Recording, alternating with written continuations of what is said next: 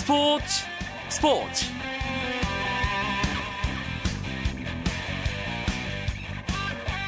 안녕하십니까 스포츠 스포츠 아나운서 이광용입니다. 추운 날씨 속에서도 프로야구 스토브리그 열기는 여전히 뜨겁습니다. FA 계약과 2차 드래프트 결과 선수들의 대이동이 이어졌고 오승환 선수는 일본 프로야구 한신 타이거즈 행을 확정지었죠. 이제는 미국 진출을 선언한 윤석민 선수의 거취에 눈길이 쏠리고 있는 가운데 국내 프로야구에서는 보상 선수 영입을 놓고 구단들의 눈치 싸움이 치열하게 진행될 것으로 보입니다. 월요일마다 찾아오는 야구 이야기, 야구장 가는 길에서 뜨거운 스토브리그의 분위기 한껏 느껴보시기 바랍니다. 오늘도 알차게 준비하고 있습니다. 조금만 기다려 주시고요. 먼저 오늘 들어온 주요 스포츠 소식부터 정리합니다.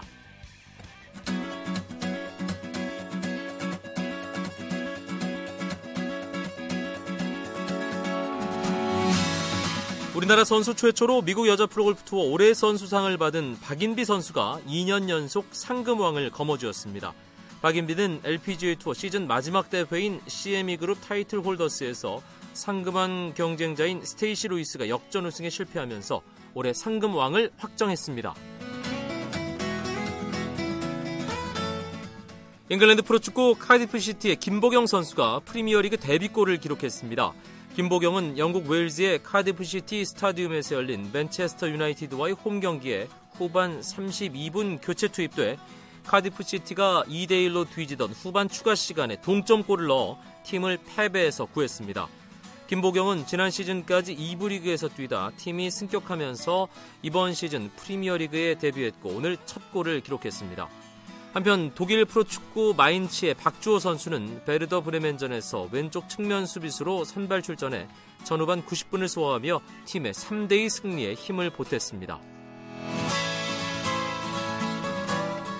프로농구 고양 오리온스가 KBL의 재경기 관련 규정을 개정할 것을 요구했습니다. 오리온스는 KBL 재경기 회신에 대한 구단의 입장을 발표하고 재경기 불가라는 KBL의 입장을 수용할 수 없음을 공식적으로 밝힌다고 알렸습니다. 또 KBL 경기 규칙 14장 101조에 심판 판정에 대한 제소는 일절 인정하지 않는다는 조항에 대해서도 심판 오심으로 인해 경기 승패가 왜곡됐다고 현저히 판단될 경우 비디오 판독과 심판위원회를 거친 후 재경기를 포함한 그에 따른 응분의 조치를 취할 수 있다는 식으로 개정돼야 한다고 주장했습니다.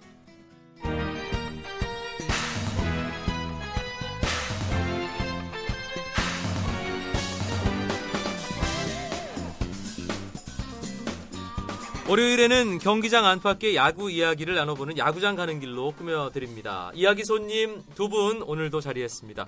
경향신문 이용균 야구 전문 기자 어서 오세요. 네 안녕하세요. 일간 스포츠의 유병민 기자 바쁘시죠? 괜찮습니다. 안녕하십니까? 네.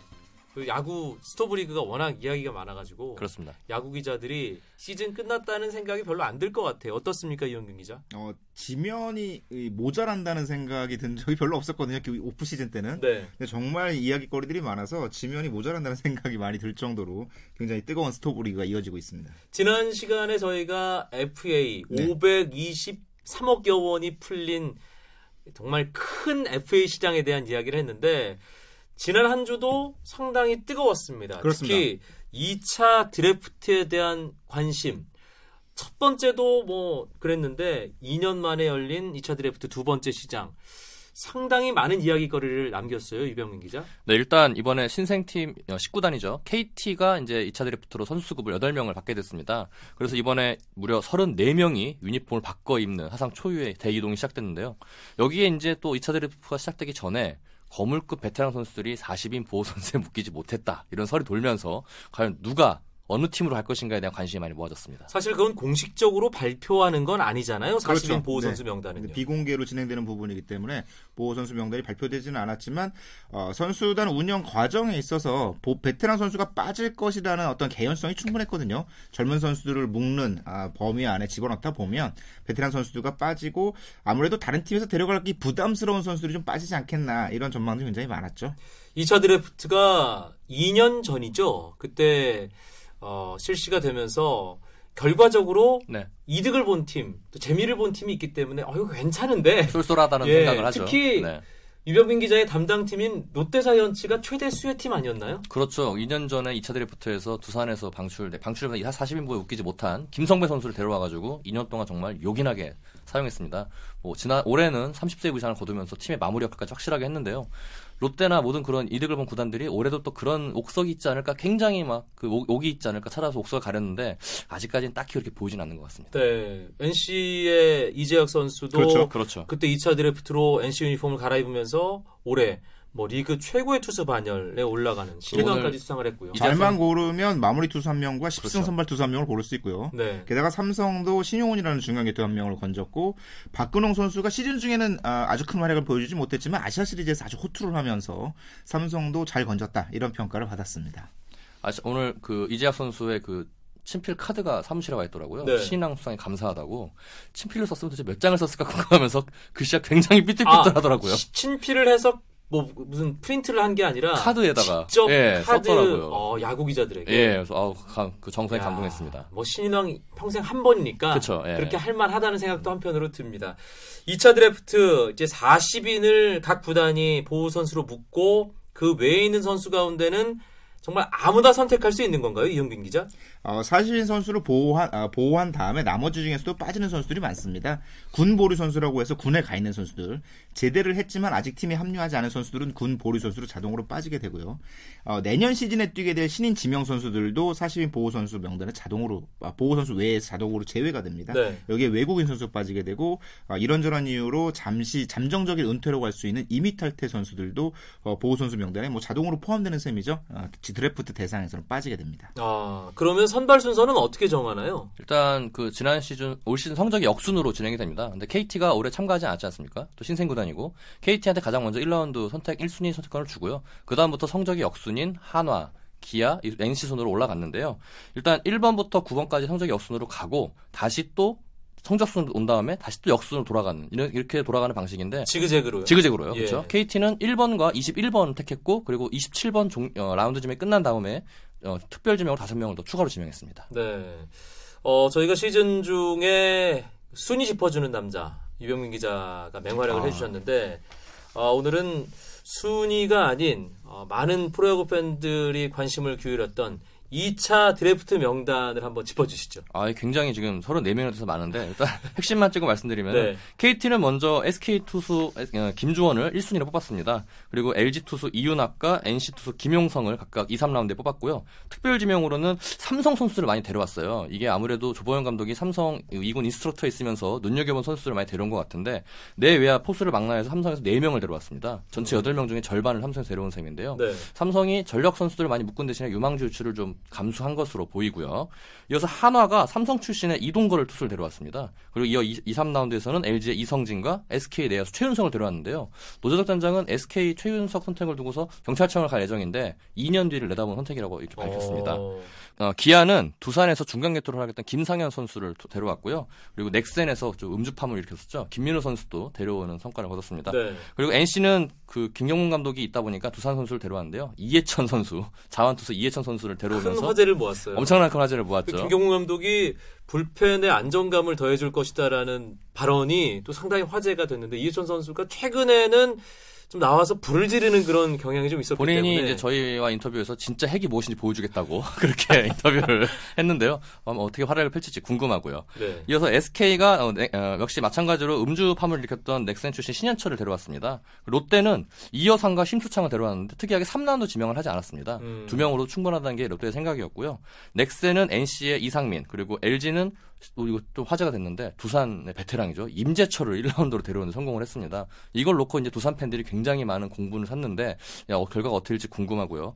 두산은 SK 출신 자완 허준혁 그리고 삼성은 SK 출신의 이영우 그리고 두산 출신의 서동환 등을 데려왔습니다. 네. 뭐 앞서도 화제가 될 만한 선수들 중심으로 유병민 기자가 얘기를 해줬지만 두산의 임재철 선수가 LG의 지명을 받으면서 이제 반대편 더가웃으로 그렇죠. 가게 된게 야구 팬들이 가장 뭐 놀라면서도 계속 입방아에 오르내릴 만한 그런 일이었죠 이영경 기자. 임재철 선수에 대해서도 두산이 이제 코치 제의를 아, 하면서 은퇴를 할 것이냐는 이제 질문을 했었는데 임재철 선수가 코치 제의보다는 선수로 더 뛰고 싶다는 뜻을 밝혔고 결국은 40인 보호 선수 명단에서 빠지면서 LG 유니폼을 입게 됐는데 아무래도 LG와의 플레이오프 3차전에서 기가 막힌 호송구로 이대영 선수를 2루에서 홈 어, 들어가는 선수를 잡아냈잖아요. 네. 그 송구 하나가 임재철의 건재 그리고 필요성 이런 것들을 깨우쳐지게 된 이런 장면이 아니었다 싶어요. 아이러니하게 거기에 잡힌 이대영 기아로 선수는. 팀을 떠나고 그렇죠. 네. FA로 기아로 갔고 예. 그 자리를 임재철 선수가 들어왔는데 제가 현장에서 송공 팀장을 만났었습니다. 드래프트 날. 근데 반신반의했대요. 설마 임재철이 우리 순서까지 올까? 앞팀에서 가- 데려가지 않을까라는 생각을 했었는데 임재철 선수가 LG 순서까지 왔기 때문에 뭐 전혀 고민 없이 찍었, 어, 찍었다고 합니다. 네. 뭐 이용규 기자 지난 1차 그러니까 첫 번째 2차 드래프트도 뭐 다들 기억을 하고 계시겠지만 어떤 선수 또 이- 이동에 좀 깜짝 놀랐는지 혹은 뭐 주목할 만하다고 생각을 했는지 뭐 아무래도 NC로 간 이해천 선수의 움직임이 굉장히 중요했고요. 네. 어, 아, 그 전체적인 선수들 구성 명단이 보호 선수를 묶을 때 있어서 유망주 투수들은 적극적으로 보호하려는 움직임이 굉장히 많았어요. 그래서 구단들이 내심 아, 이번 아, 트레이드 어, 2차 드래프트에서 제2의 이재학을 찾을 수 있지 않을까라고 음. 기대를 많이 했는데 그런 선수들은 꽁꽁 다 묶고 음, 베테랑 즉시 전력감들이 많이 풀리면서 아, 김상현 선수라든가 이해천 선수 아, 이런 선수들이 풀려서 다른 팀으로 유니폼을 바- 갈아입게 됐죠. 네. 그리고 재밌는 선수 중에 한 명이 이 KT가 삼성을 4명이나 뽑았잖아요. 네. 근데 어쩌면 이 삼성이 5명이 될지도 모르겠어요. 이 SK에서 전체 1순위를 뽑은 김주원 투수가 원래는 김민식이라는 선수였거든요. 그렇죠. 어, 이 선수가 과거 이제 김웅용 한화 감독이 삼성 사장 시절에 굉장히 공을 들였던 선수인데 이 선수가 지명받을 때는 SK에서 지명이 됐어요. 그래서 당시 삼성이 굉장히 아쉬워했던 선수인데 어, 결국 SK에서 이번에는 KT로 조호영 감독이 데려가게 됐거든요. 만약 이 선수가 KT에서 1라운드 1순위 뽑지 않았으면 한화에서 뽑지 않았을까? 충분히 음. 들어갔습니다. 아, 라는 어, 김민용 감독이 찍었던 송창현 선수가 굉장히 어, 후반기에 좋은 모습 보여줬었잖아요. 네. 아, 그런 측면이 있던 선수였는데 KT 유니폼을 입게 됐 습니다. 2차 드래프트 결과 물론 어, 이 2차 드래프트가 팀 간 전력에 엄청난 영향을 주지는 않겠습니다만 가장 재미를 본 팀 어디라고 보세요, 유병민 기자? KT 같은 경우에는 일단 8명 숫자상으로 많이 뽑았기 때문에 혜택을 받고요.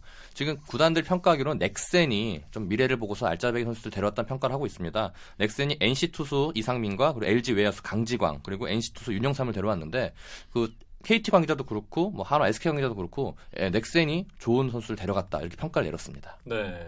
이용경 기자는요. 뭐 아무래도 넥센이 좋은 성과를 거뒀고 어 두산이 많이 내보냈지만 두산도 나쁘지 않은 선택을 하지 않았나 어, 필요한 팀의 좌완 투수 어, 그리고 힘 있는 내야수 그리고 빠른 내야수 이런 어떤 구색을 잘 맞춰서 빠진 공백들을 제대로 채우지 않았나라는 생각이 들어요. 네. 두산은 일단 FA 할 때 이종욱, 손시현, 최준성 내보냈고 네. 또 임재철까지 나가면서 그냥 뭐 계속 퍼주기만 하는 거 아니냐 그런 의견이 있었는데 오히려 이영경 기자는 반대로 생각을 하시는군요. 그렇죠. 뭐 아, 일종의 구조 조정이다라는 얘기도 나올 정도로 두산이 여러 가지 어떤 스토브리그의 뜨거운 해고로 떠올랐는데 오늘도 뭐 발표가 하나 있었잖아요. 그렇죠. 그렇죠. 네, 베테랑 투수 두산의 팀 어, 투수주의 리더로 갈수 있는 김선호 선수가 아, 결국 방출이 됐어요. 예. 아, 김선호 선수의 어떤 재계약을 하지 않겠다고 두산이 공식적으로 발표를 했는데 아, 이 때문에 많은 두산 팬들이 굉장히 혼란스러워하고 슬퍼하고 정을 졌던 선수 들이 떠난다는 게 굉장히 아프긴 한데 두산이 전체적으로 어떤 계산이 잘 이루어지고 있는 상태에서 움직이지 않나 이런 생각이 듭니다. 다만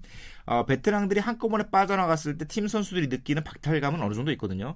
내가 여기서 아무리 잘해봤자 결국엔 저렇게 되는 것이 아닌가라는 어떤 이미지가 심어진다면 음. 그 부분은 굉장히 위험할 수 있습니다. 네, 이게 효율을 앞세워서 싸고 좀 젊은 선수들을 중심으로 하는 그 메이저리그 오클랜드 어슬레틱스의 빌리 빈 단장이 주창하는 머니볼을 네.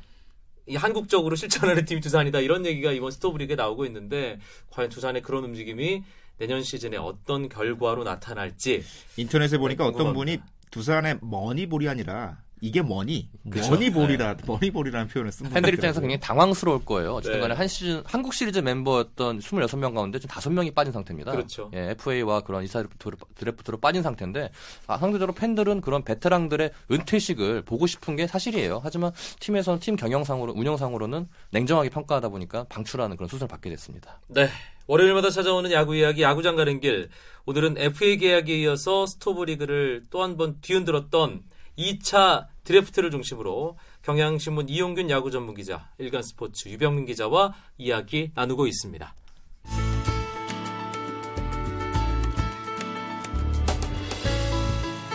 스포츠가 주는 감동과 열정 그리고 숨어있는 눈물까지 담겠습니다.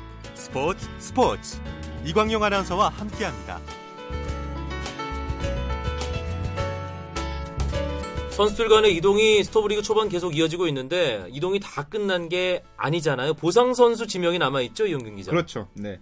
FA 선 FA로 여러, 여러 명의 선수들이 이동을 했기 때문에 그 FA 선수에 대한 보상수 지명이 이어지게 되거든요. 아, 보상 아 우선 협상 기간이 끝나자마자 바로 17일 날 계약했던 선수들의 보상 마감 시한은 27일까지고요. 그리고 하루 뒤에 계약을 했던 로- 두산의 최준석 선수 같은 경우에는 롯데가 28일까지 아, 두산에게 보상 선수를 뭐 보내주면 되는 상황입니다. 네, 기한은 그렇고 그럼 어떤 절차를 거치게 되는 거죠, 이병민 기자? 네, 일단 아까 말씀드렸지만 FA를 영입한 팀은 KBO의 계약 승인이 공시되면 3일 이내에 보호 선수 명단 20명을 그 전속팀에 줘야 됩니다. 20명만 묶을 수 있어요. 그렇죠. 수령 네. 볼수 있죠. 그래서 어제 어제 지금 SK와 기아에게 한화가 명단을 보냈고요. 방금 제가 롯데랑 통화를 했는데 롯데도 두산에게 오늘 그 20인 보호수 명단을 보냈다고 합니다.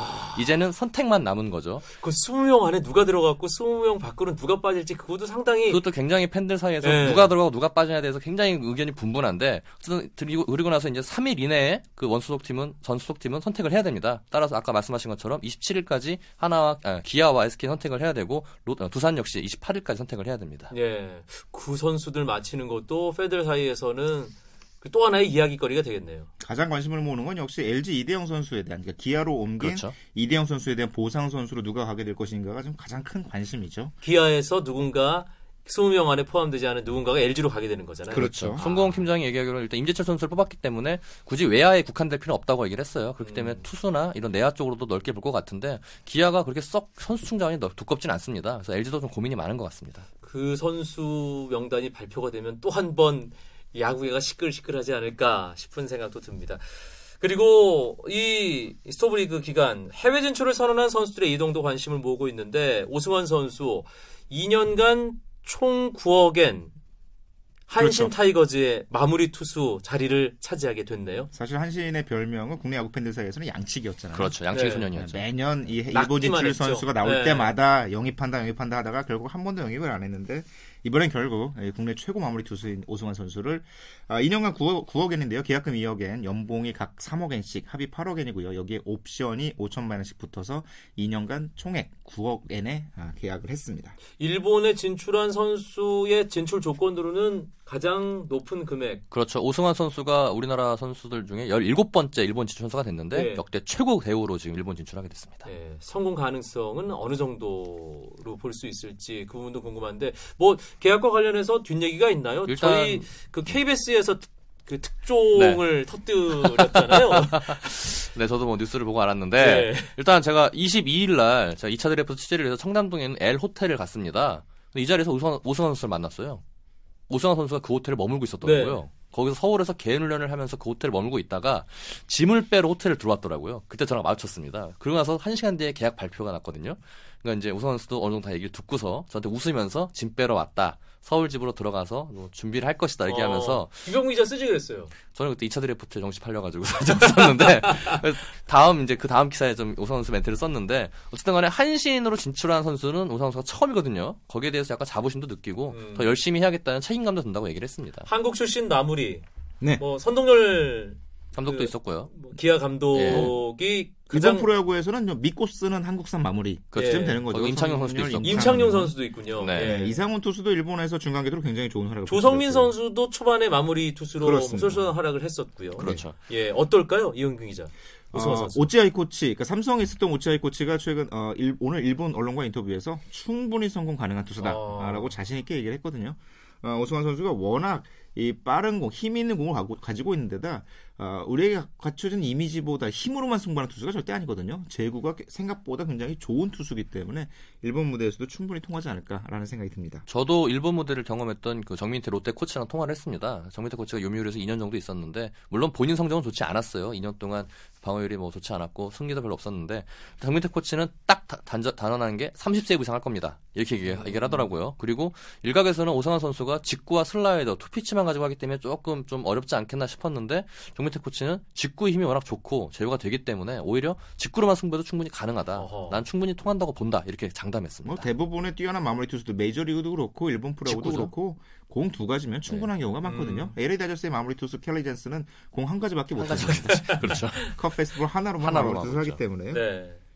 오승환 선수는 행선지가 정해졌습니다. 이제 메이저리그 진출을 노리고 있는 윤성민 선수 지금 여러 구단과 접촉하고 있다고 하는데 이제 좀 윤곽이 나올 때가 되지 않았나요? 그렇죠. 일단 메이저리그의 디- 구단들의 팀 구성 운영상 아, 선발 투수들을 먼저 이 차곡차곡 쌓아 놓는 게 필요하거든요. 이제 윤석민 선수도 약간 지금 후순위에 밀려 있는 측면이 있지만 아, 물밑에서는 굉장히 여러 구단과 접촉을 하고 있다고 있다고 그래요. 여섯 개 구단 정도와 이야기를 하고 있다라고 이제 아, 보라스 코퍼레이션 측이 얘기를 하는데 윤석민 선수가 아, 예상했던 금액과 뭐 어느 정도 맞아 떨어지고 있다라는 얘기들이 나오고 있거든요. 네. 일단은 윤석민 선수는 2년 계약 정도로 움직이지 않을까라는 생각이 듭니다. 팀 이름이 뭐 구체적으로 거명되는 게 있나요? 아직까지 거명되는 게 없는 게 워낙 이게 보안이 철저하게 지켜지고 있는 그런 미국 프로야구 시장이기 때문에 네. 좀 나오지 않고 있고요. 협상 진행 과정 역시 비공개이기 때문에 저희도 뭐 류현진 선수가 LA 다스 계약하기 전에 뭐 시카고 컵스로 가네 마네 막 많은 얘기가 있었지 음. 않습니까? 윤성민 선수도 계약 직전에 임박하면 여러 가지 설들이 미국에서 나올 것으로 보입니다. 보직에 대한 얘기도 상당히 분분하잖아요. 음, 일단 미국에서는 윤성민 선수가 불펜으로 훨씬 더 유용하다. 게다가 일- 아, 미국 프로야구에서는 일본 투수들의 중간 개투 역할이 굉장히 주- 좋았거든요. 네. 그렇죠. 이제 믿고 쓸 수 있는 상황이 됐기 때문에 아, 중간 개투로서의 가능성이 나오고 있지만 윤성민 선수 본인이 워낙에 선발 투수를 원하고 있기 때문에 아, 일단은 선발 투수 쪽으로 가닥이 잡히지 않을까. 다만 이 윤성민 선수가 유현희 선수 계약할 때처럼 마이너리그에 내려가지 않는 조건을 달아서 계약하기 좀 어렵다는 생각이 듭니다. 네. 윤성민 선수가 2009 WBC 베네수엘라와의 경기에서 던졌던 그런 모습만 보여줄 수 있다면 얼마나 좋을까. 예. 뭐 유현진 선수도 그때 보여줬던 공을 이번에 그대로 던졌거든요. 네. 윤성민 선수도 충분히 가능하다고 생각이 들어요. 알겠습니다. 오승환 선수 행선이 정해졌고 윤성민 선수 얘기 나오고 있고 이대호 선수도 아, 상당히 소식이 궁금한데 이대호 선수도 지금 일단 부산에서 뭐 개인 훈련을 하고 그리고 아, 유소년들을 가르치면서 좀 지내고 있는데 들리는 얘기로 의하면은 소프트뱅크 쪽에서 지금 계속 협상을 하려고 하고 있고 음. 또 본인도 미- 일본 진출이 여의치 않으면은 미국 쪽도 생각하고 있다고 이렇게 얘기한 걸로 알고 있습니다. 알겠습니다. 이대호 선수가 11월 30일까지 우리 소속이거든요. 네. 그렇죠. 그러니까 11월 30일이 끝나야 본격적인 행보가 근데 이미 뭐 현재. 언론이나 이대호 선수 입에서는 서로 서운했다 아니면 뭐 결별이다 이런 얘기가 나오기 때문에 사실상 결별수를 밟은 것 같습니다. 네, 해외 진출 선수들과 관련된 이야기 도 계속해서 귀를 쫑긋 세우고 어, 기울여야 될 것 같습니다. 월요일 밤 재미있는 야구 이야기 야구장 가는 길 오늘 여기서 마무리하겠습니다. 경향신문 이용균 야구 전문 기자, 일간 스포츠 유병민 기자 고맙습니다. 예, 네, 고맙습니다. 감사합니다. 내일도 9시 35분에 뵙죠. 아나운서 이광용이었습니다. 멋진 월요일 밤 보내십시오. 고맙습니다. 스포츠 스포츠